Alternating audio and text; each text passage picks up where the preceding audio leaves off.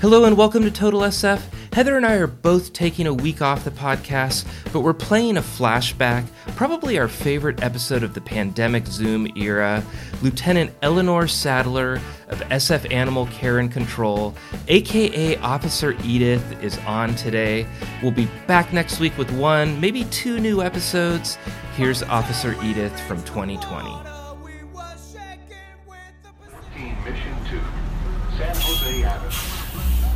From our 901 Mission Street studios, you are listening to the San Francisco Chronicle.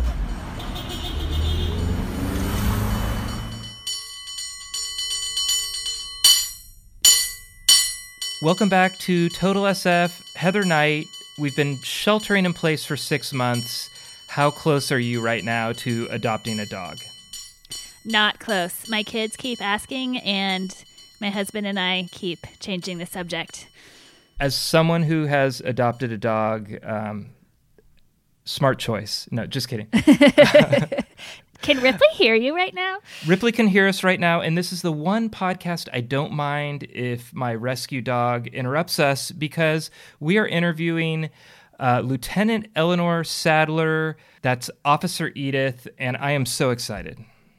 She is awesome. She is um, a longtime staffer at Animal Care and Control, a little known city agency that rescues animals, and she runs a beloved Twitter account under the name Officer Edith. I thought her name was Edith. I just made that crazy assumption, but it is not. And we get the backstory in this episode, which is great. She's she's a delight. Yeah, we learned so much in this episode about Officer Edith, about animals in San Francisco, skunks. I feel like I got like a three unit class on skunks. like She's a big skunk fan. I think I'm a zoologist now after listening to Officer Edith. I think she's so. she's absolutely delightful. Um, I, I don't know how to describe her Twitter account except it's filled with joy and it's funny and heartwarming. Sometimes a little bit sad or there's some information there that's a little tougher, but it's it's just been a wonderful, wonderful um, addition to my Twitter thread over the years. Yes, all San Franciscans who are on Twitter, I mean, think twice before joining, but if you're already there, go to the handle Officer Edith. It's definitely a great follow. Break up the doom scrolling. I thought I could read some of her recent tweets. Excellent. Th- this one was very recent. A woman just called to report her boyfriend for neglecting his dog. She said he doesn't deserve a dog, and I said it sounds like he doesn't deserve a girlfriend either. and she said, I think you might be right. Go, girl, be free. That's great. Yeah. And then there is um, a picture, separate tweet, pic- picture of a tiny baby possum. And the tweet from Officer Edith is Behold, I am the possum of power. I bring important news of dot dot dot. Oh, you know what? I need entrance music. I'll remember that for the next planet I invade. that was awesome. I, I have one here that you sent me. Um, it's a picture of a man holding a pelican. He's by the beach. He's got a mask on, still looks a little nervous, grabbing the pelican by the beak. Uh, officer Edith tweets, This is our newest officer. He's never handled a pelican before, but he followed the instructions and just went for it. He has a Pella can do attitude. I just want to read one more tweet. Um, this is a bit older, so you may have missed it if you haven't followed her recently. But all dogs adopted from Animal Care and Control are certified hangover support dogs. They are specially trained to go back to bed with you at noon. That is excellent. Um, we're going to talk to Officer Edith about a lot of things in San Francisco. We cover coyotes, we cover some of the strangest things that she's uh, found, and um, just a little bit what it's like to be an animal care and control officer. But uh, we want to mention right up front sfanimalcare.org. They can use donations and volunteers. She talks a little bit about that. And on Twitter and Instagram, she is Officer Edith definitely follow and consider adopting a pet if you like, or they can use money, or interestingly, they can really use towels and pillowcases. So you, all, everybody has those laying around. Yes, and we are going to talk you into adopting a dog later, Heather. I didn't think I was going to do it either, and then it happened. I'm Peter Hartlaub here with Heather Knight, and this is Total SF. Thank you very much.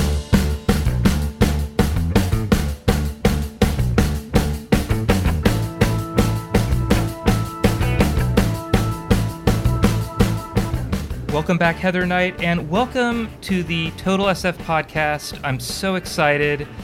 Officer Edith, aka Lieutenant Eleanor Sadler, uh, welcome to our podcast. We're very excited about this. Thank you. Thanks for having me. Yeah, I one one reason I'm excited, and, and Heather will um, attest to this. I'd say seven out of nine podcasts so far, my dog has interrupted the podcast, often edited out. I don't see that as a problem here. I see that as an asset. That is absolutely a bonus for this one. Yeah. Do not edit out Ripley. So I wanted to start, um, Officer Edith. Where did it start? How does it work? And are you the first Officer Edith? Was there another Officer Edith? Just let's start there. How did how did how did Officer Edith start? So, uh, so years and years ago, um, one of our regular officers impounded a Amazon parrot, and we had one Amazon parrot in the office, and so we brought the second one into the office, so they became a pair. Then the initial Amazon started becoming a little bit feisty, um, and got home to somebody a little bit more skilled than us.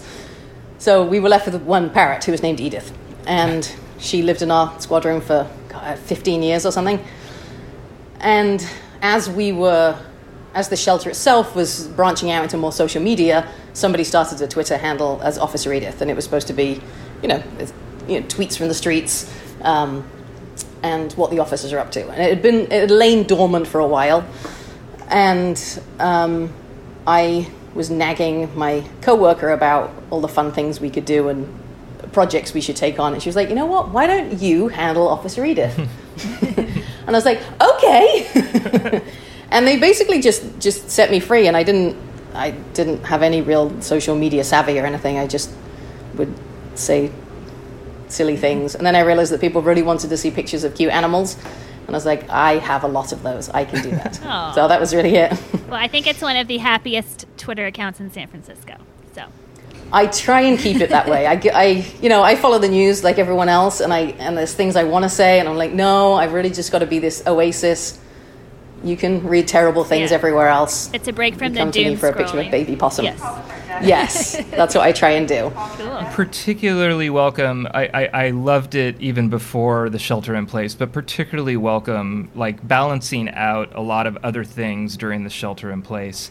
Um, do you remember? You, you mentioned when it started, cute animals was a breakthrough. It sounds like, but do you remember your very first tweets? I mean, was it more of a of a you know institutional type thing, and how did it sort of develop into the cadence that you have now?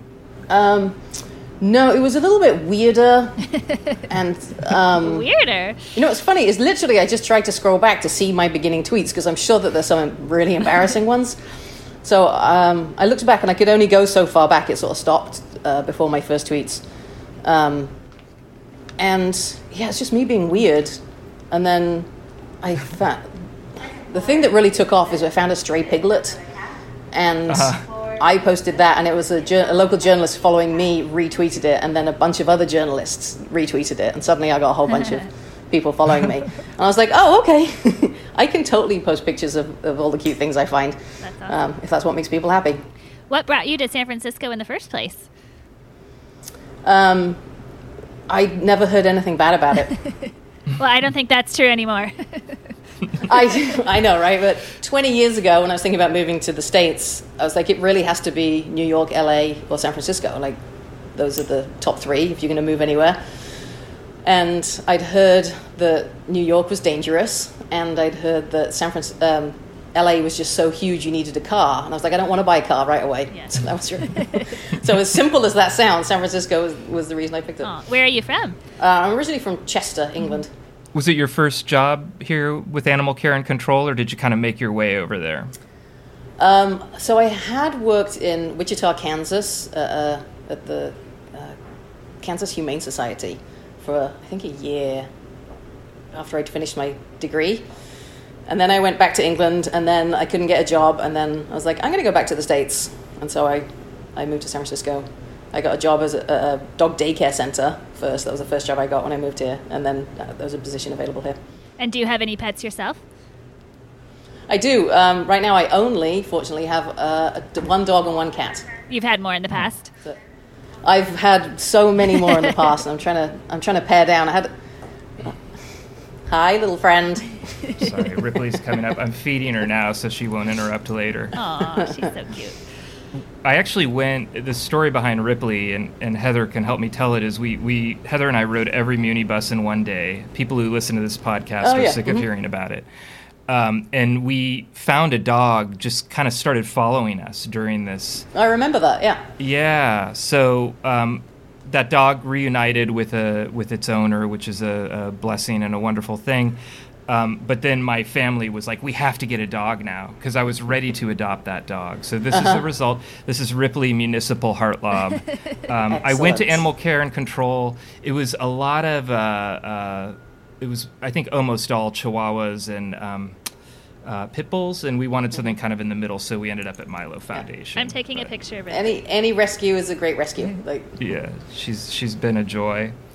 good. Um, so you you uh, we're going to ask some questions about unusual things, um, and I'm sure everybody does that for you. But I'm curious, what's your day to day job like for animal care and control? Um, how many of you are there, and kind of what are your most common duties? Um, so as a, so I'm the lieutenant now, so I do a lot of paperwork stuff. So I'll answer from as an officer. Um, there, you know, everyone asks me how many officers there are, and it changes constantly. So I have to I have to think about it. I think there are twelve of us right now, um, with ten who are actively working out in the field every day. And so basically, members of the public will call us about an animal issue, and if it's something under our umbrella, we will help them. And if it's not, we refer them to whoever they need to be referred to. So it it uh, runs the gamut from dead cats in the street, injured pigeons in doorways. Um, we get a lot of raccoons stuck in like fences by their hanging by their leg because they slide down fences and then get caught in like V-shaped Aw. areas and can't get back out. So that happens quite frequently. Um, stray dogs, injured animals, injured wildlife. Um, and then there's sort of mys- mystery things. Uh, yesterday we had a guy call saying that there was some sort of animal stuck in his light fixture in the garage. And sometimes these are, most frequently, these are sort of house noises. And so we get there and there's nothing there, and we're just like, I think it's just house noises. Um, this time it was a dragonfly. so it was the first time. It was the first time our officers rescued a dragonfly. That's What, what do you do with the dragonfly once you rescue it? Just Just set it free. set it free. Good. I'm glad to hear that. yeah. Um, so literally anything. You know, there's not an animal we won't help if if somebody needs us. Um, as an agency, we don't do private veterinary stuff. Um, but if it's a stray animal or a wild animal, we're, we're there to help them. I'm, I'm betting there's a lot of sadness, but uh, I, I'd love to hear what a really good day's like. Like you're walking home and you're smiling. What what, what happened? What are those days like? For me, um, it is when I get to do a good rescue. Those those to me are my favorite. So any an animal that is stuck somewhere that's uh, kind of complicated, and I have to really think about how am I going to get this thing out with the minimal damage to the animal and the property. And if I can do that successfully, then that's a huge rush for me. Those are my absolute favorites. What was your most successful rescue that you can recall? Um, you know, I've had I've had a fair number of, of quirky ones. Just the other day, there was a raccoon stuck upside down behind some pipes. Um, he'd been there for hours and hours. The neighbors said he'd been screaming, and they couldn't see it from their property; they could just hear it. So he'd been upside down for about twelve hours and was totally wedged in. Um, and I could just about reach him at the top of the ladder, but still had to really stretch and was like trying to, you know, push him without injuring him.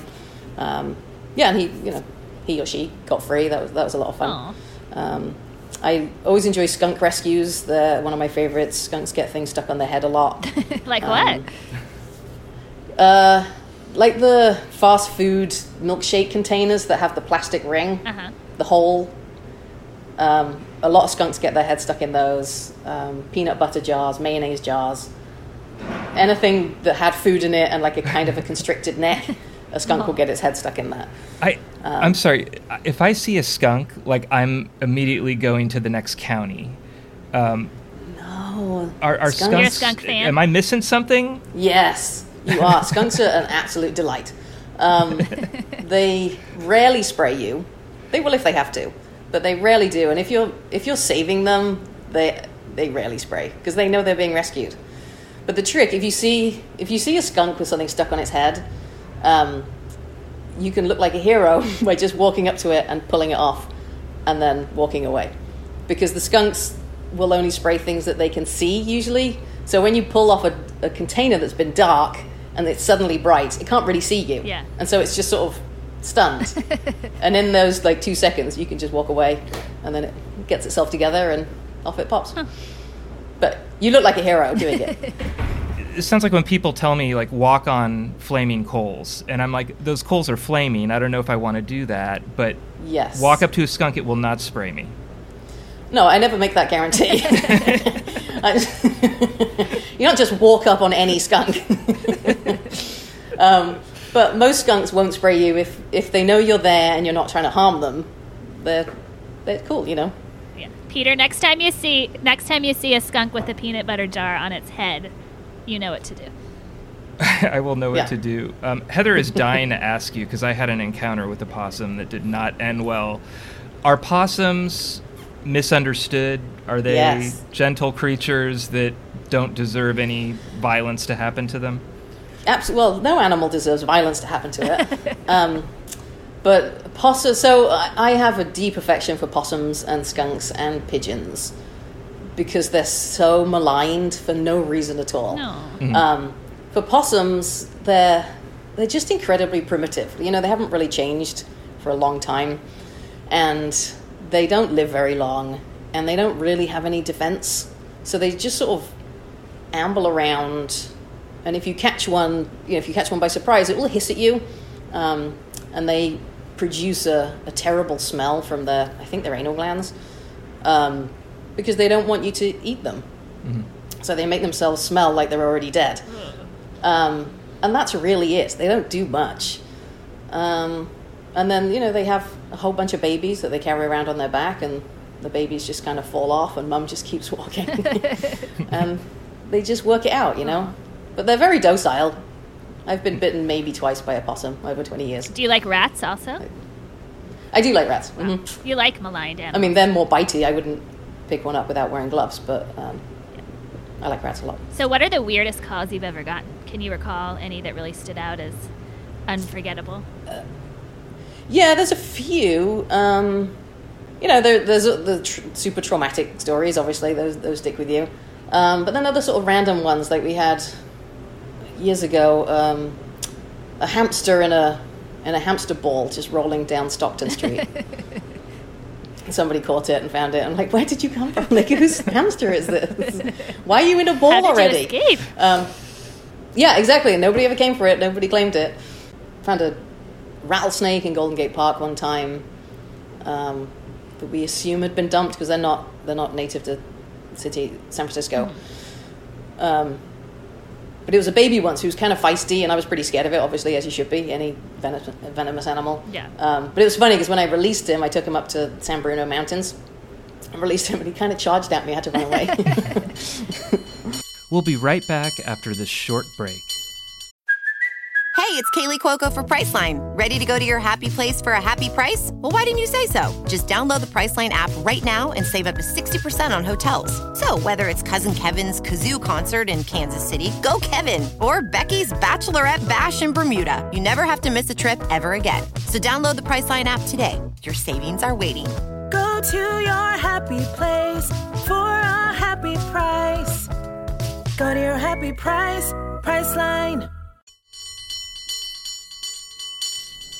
Do you get a lot of panicked calls? I mean, a lot of people who are just having the scare of their life, and, and maybe even you show up and it's not quite what it seems.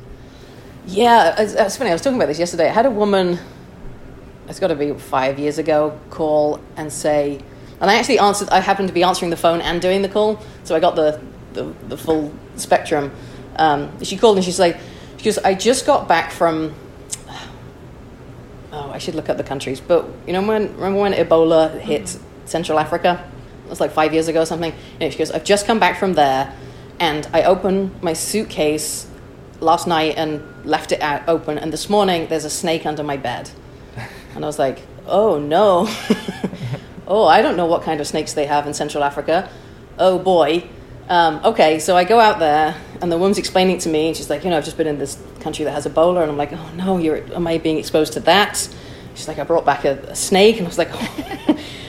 I feel like this is, you know, a, a, this is a lot for me to cope with right now, but I'm a professional, and I will, and I will do it. And she goes, and she's like in the hallway. She goes, it's under the bed. It's like pointing, and so I go in and I look, and there's this tiny little thing under the bed. So like, okay, it's really small, but that doesn't mean it's not, you know, fatal.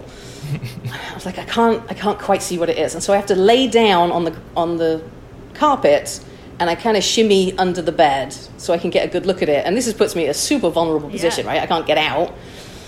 And I look and I look and I realize that it was um, it was a, the flimsiest G string. she had obviously just like before she went on vacation had like rolled it off, and so it was just like a coil of black fabric. and and I picked it up with my bare hands because I was like too busy laughing to myself and just held it up to her and I was like, "Is this a snake?" and she was mortified. and I laughed and laughed. You said, I'm going to get a lot of mileage out of this story. And, it's like, and I just think about both of us at our separate dinner parties telling the exact same story from, from different perspectives. I have a feeling she never told that. I don't, yeah, I don't know. I hope she does. It was funny. Other than a G, G string, what is the weirdest animal you've ever rescued or the most unusual? Um, there's a few that have passed through here that are just, you know, just super interesting. We had um, a capuchin monkey that somebody had as a pet um, that went off to a rescue down in Texas. Um, we had a little alligator that somebody found in Stow Lake. Oh, wow. Grabbed and put in their car and drove to the shelter with it on the seat next to Oh them. my it was only like maybe a foot and a half long, but I was still like, wow, that's pretty. That's pretty cool. Um, what else? We get sort of periodic fun things. Um, sugar gliders, hedgehogs, ferrets. All these things are illegal in California, so they're always fun to see, um, and they get shipped off to rescues where they're legal. Um, This might be a dumb question, but what's a sugar glider? Oh, they're a, it's a sort of uh, a little rodenty thing that that kind of flies. So it'll jump from a branch and, and it has wing skin from its foot to foot, and it'll jump out of a tree and it can glide Wow. onto another tree. I'm sorry to hear that's illegal because that sounds really cool. Probably They're not a good really pet, cool. but- They're quite. I think they're quite bitey, but they're very beautiful. So, has your job changed much during shelter in place? Um, well, I was on maternity leave for the first six months of this year, so Oh, um, congratulations. I, I missed most of it. uh, and coming back now, there's a few things that we're doing differently. We're not picking up owner surrendered animals right now, but people have to bring them down to the shelter. Um, obviously, we're avoiding going into people's houses unless we absolutely have to. Um, plenty more hand washing um, and just taking care of ourselves, you know, just being hyper vigilant about that. But for the, I mean, for the most part, an animal in need is an animal in need, and we have to do what we have to do. Um, and none of us are going to walk away from an animal. Yeah. And I know that you wanted For any other to uh, give a little shout out to what is needed in terms of adoptions. Yeah, so you know the adoption process has, has changed obviously because we're not having people come into the shelter, and so if somebody's interested in adopting an animal, they can look on our website and it has all the available animals. Um, they can fill out an, uh, uh, an application form online for virtual adoptions, and a member of staff will call them and see if it's a good fit, you know, their lifestyle versus what kind of animal they want, and um, and then they can do the adoption. If it's a cat, they just just do the adoption. If it's a dog, they would come here and meet the dog in the yard. Um, if they have a dog, they bring their dog so they can all meet in the yard. Um, most of our available animals are in foster homes now, so we've had a, all the people that were volunteering have really stepped up and they've taken animals and fostered them in their homes. So members of the public can organise um, adopting kind of through them, so they can meet the animal and get the foster parents' uh, perspective on the behaviour and temperament of the animal. And so, you know, we're always looking for more foster parents. That's, I mean, with or without a pandemic, Yeah. we always need foster parents for animals. Um, now people are home; they can spend more time doing it. Um, we're we're particularly in need of foster homes with people who are skilled in cat behavior. So we have some cats that are, you know, maybe they've been born to a, a like a second generation feral mom, and they just need a bit more work to become more domesticated. Um, people who can handle that kind of responsibility of socializing a cat um, and spending time with it and, and monitoring the behavior. I wanted to ask about. Um, it seems like there's been a change in San Francisco in terms of the kind of wildlife out there, and I'm wondering what you and your colleagues have noticed um, in terms of San Francisco since the shelter started. Things like coyotes and animals that maybe we don't usually see in certain places. If there's been a, a little bit of a migration there and some changes. You know, I, I don't really have much data. We, you know, the coyotes are pretty much in every park in San Francisco now. There's at least one. And the people who, who call us about them run the gamut of uh, like delight and that they've seen this animal that's, you know, it's a predator and it's a big wild animal and, and they're awed and maybe a little bit scared, but they're still they still think it's kind of fun to see. And then there's people who are horrified that this kind of animal lives in a city and um, and they want us to remove it. And we have to explain that we can't just remove wildlife; they live here. It's the that's the deal. Um, and we have to give people tips on coexisting with wildlife in a healthy way.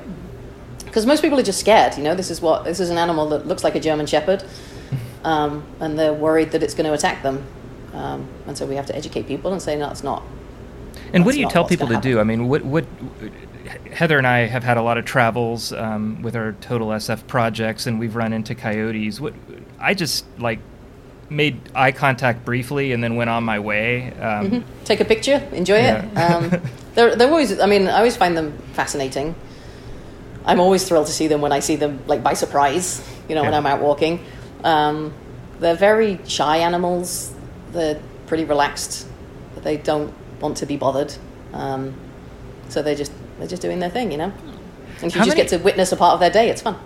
How many of them are there? And, and when you were out and about a little bit more, did you start to recognize them? Did you have names for them? I mean, do you? they tend to keep to their own territory. So there's, you know, one that lives in Yerba Buena Park that the public has named Carl. We didn't name him that. Um, and so if we get a call about a coyote in Yerba Buena Park, we know it's him. Um, there, and there's one, and I think now maybe two up in Bernal. Um, so if we get a call about a coyote up there, we know it's that same one, just because they tend to stick to their, their range. Um, but come uh,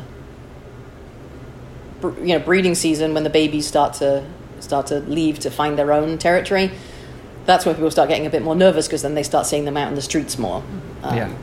but they're just trying to just trying to figure it out you know like the rest of us Officer Edith is mostly funny and heartwarming, but I'm sure you see sad things too a lot. So, how do you avoid fatigue and burnout in your job? um, i am quite strict about not taking my job home and i and i tell all the new employees to, to be strict about that too you know as a as a supervisor we i try not to contact people on their weekends um, unless it's something urgent. Um, but everybody has to go through that learning curve of they'll find an animal that's almost hopeless and they desperately try and save it. They beg the vet staff please please save this animal's life. And then they try and find a home for it and you can't find a home for some of these animals. It's, just too hard. They're just too much. Um, and so they take the animal. They're like okay i, I will take this animal. Um, and then they end up keeping an, keeping an animal. And you know it's it's a great story but it, it it's heavy. It's heavy on your soul to do that kind of work all the time.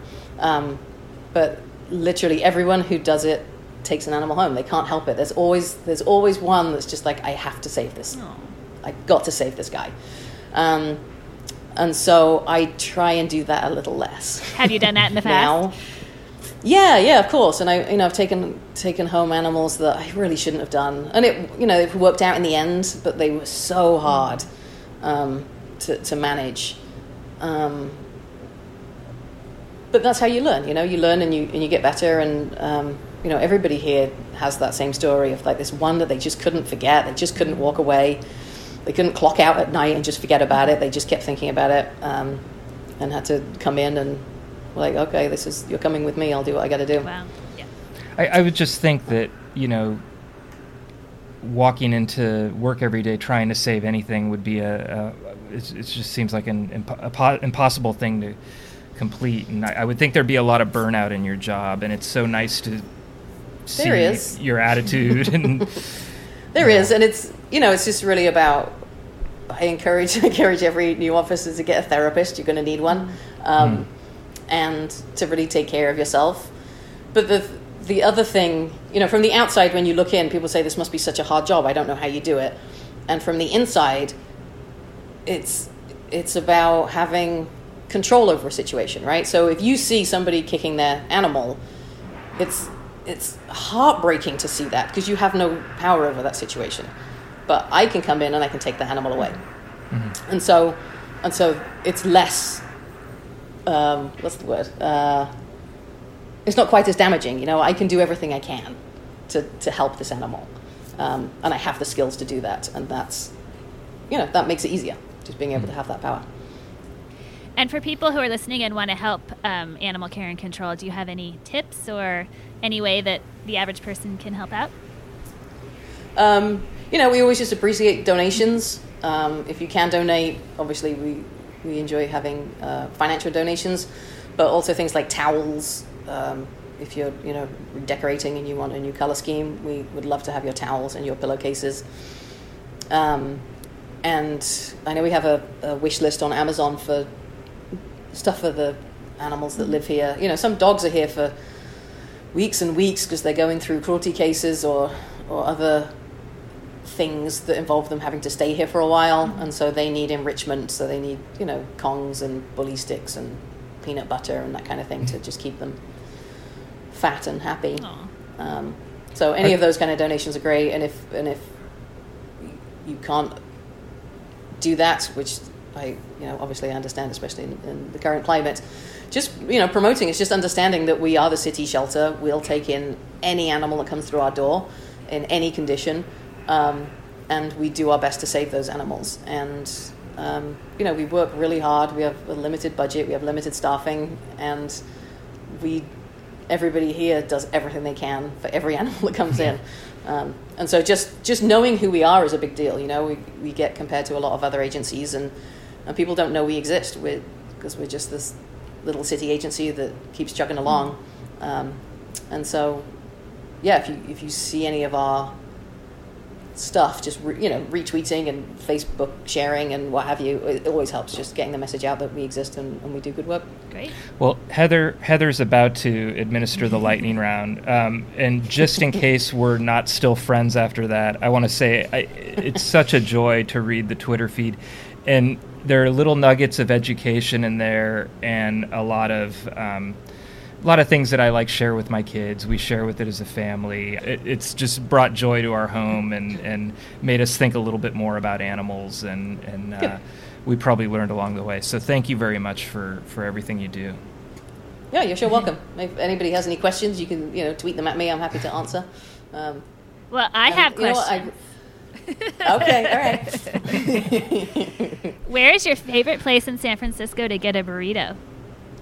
Uh, I can't remember the name of it, and I always forget. It's on Third and Williams. It's in my neighborhood in the Bayview. Um, L- La, El Azteca, I think it's called. Okay. What is your favorite movie filmed in San Francisco? You know, I'm not a movie watcher, No. so I I don't know if I've seen any. I think maybe I saw the Hulk when it came out, but I You've I'm got to not sure I said that was my favorite movie. I must have done, but I yeah, I'm not much of a Okay. movie watcher. That's not yeah. Where's your favorite place Sorry. to get a stiff drink? I really like um, the Rite Spot on Folsom and Seventeenth. Is that right? What's your order? Is that what it's called? Right spot, night spot. It's called something like that. Yeah. What do you order there? Back in the in the Oh, days I'm- of yore when you could order drinks at a bar. I was going to say, I've been I've been pregnant for a while as well. So before that, uh, really just beer. I like beer, nice. Lagers. What was your first concert? this is okay. This is really embarrassing um, because it was so late in my adult life. It was David Gray, and around like 2003 or something. Oh, yeah, Oh, it was super late in my adult life before I even went to a live If concert. you Yeah, it, come and get it. Crying Yeah. out loud. I remember that song. Yeah. He, he has other songs, I'm sure, too. he does have other songs, and he was excellent. I mean, I had no frame of reference, but he was excellent. I was really impressed. Um, what was the last book you read? oh, I just just finished reading Jurassic Park. Oh. That was recommended to me by somebody. Cool. What'd you think? A was- review. I've, I've never read the book. I've only seen like all 17 movies. Well, I hadn't even seen the movie either, and I thought I had. And then I watched the movie just after reading the book and was like, I haven't seen this. Um, it was really good. Like, it gets real intense. Yeah. Cool. Yeah. The movie is better than the Hulk. So I Okay. mean, anything is. What is your all-time favorite animal? Um, oh, you know, I feel like that changes hourly, depending on what I see Yeah. online. So I, uh, I'll I'll flip flop between elephants, manatees, pigeons, pelicans. Um, what else do I obsess over when I'm? They're they're like my top four. Yeah. I think. Cool. sounds But like skunks- skunks. Skunks, like in the top 10. In my top ten for sure. Yeah. Are there any animals you don't like? Um, you know, I'm not super keen on hamsters because they've bitten me a lot in the past. Especially when they're rolling down Um, Stockton Street. Well, that one was already contained, so that one was a dream. But if I have to actually pick one up, I'm kind of scared of Yeah. hamsters because they, they're quite bitey. Okay. You mentioned bitey a few times. What are the most and least bitey animals, just as an education to our listeners? Um, for me, the most bitey are cormorants and seagulls. And the least bitey are possums and skunks. Considering the state of our country, do you consider moving back to England? Um, you know, I, I kind of mull it, but I feel that the political situation is similar, so Yeah. it's, Okay. I, I mull it periodically. Yeah. Uh, we, I do too. So. Right. Um, what is the one thing you're most looking forward to about the end of the pandemic? What is something that you can't do now that you w- really want to do? Go swimming. And last question What is something you always make sure to squeeze into your busy day? Oh, it just it sounds so twee, but you know, just spending time with my children and squeezing their little cheeks and making them laugh. Great. Well, thank you so much for talking to us today. It was a lot of fun. You're sure welcome.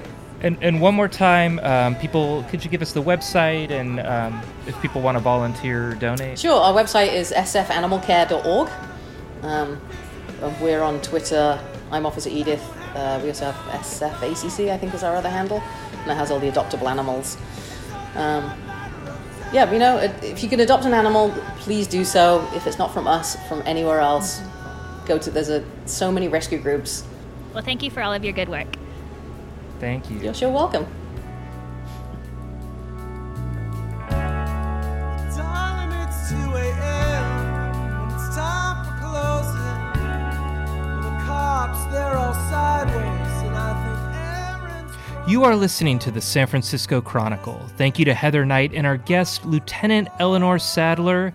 Total SF is a production of the Chronicle. Our music is The Tide Will Rise by the Sunset Shipwrecks off their album Community, and Cable Car Bell Ringing by eight time champion Byron Cobb. Support Total SF in the newsroom that creates it by treating yourself to a digital Chronicle edition at sfchronicle.com slash pod.